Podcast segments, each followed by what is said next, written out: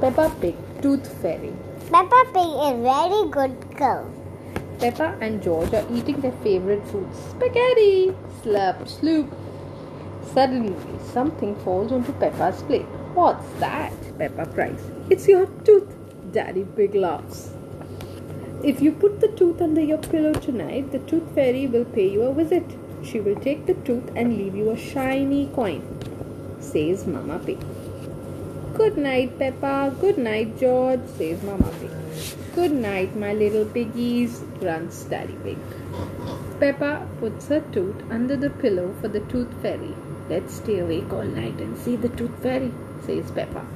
Snort, snort, giggles. George giggles.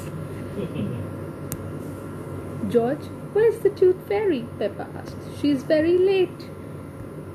But George is so tired he has fallen asleep. Not going to go to sleep. I'm snores Peppa. When everything is quiet, nothing appears at the window. The tooth fairy has arrived, but Peppa is fast asleep. She The looks tooth- like mommy pig. Huh. Her eyes are like mommy pig. The tooth fairy pushes a shiny coin under the pillow and takes Peppa's tiny tooth. Peppa, George, wake up! It's morning, says Mama Pig brightly. Did the tooth fairy come? Daddy Pig asks. No, says Peppa sadly.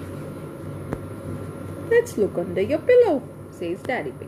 Look, Peppa, the tooth fairy has been and she's left you a coin. Hooray! Peppa laughs. Run. Next time I will stay awake and I will see the tooth fairy. Where do we uh, see from? Stop.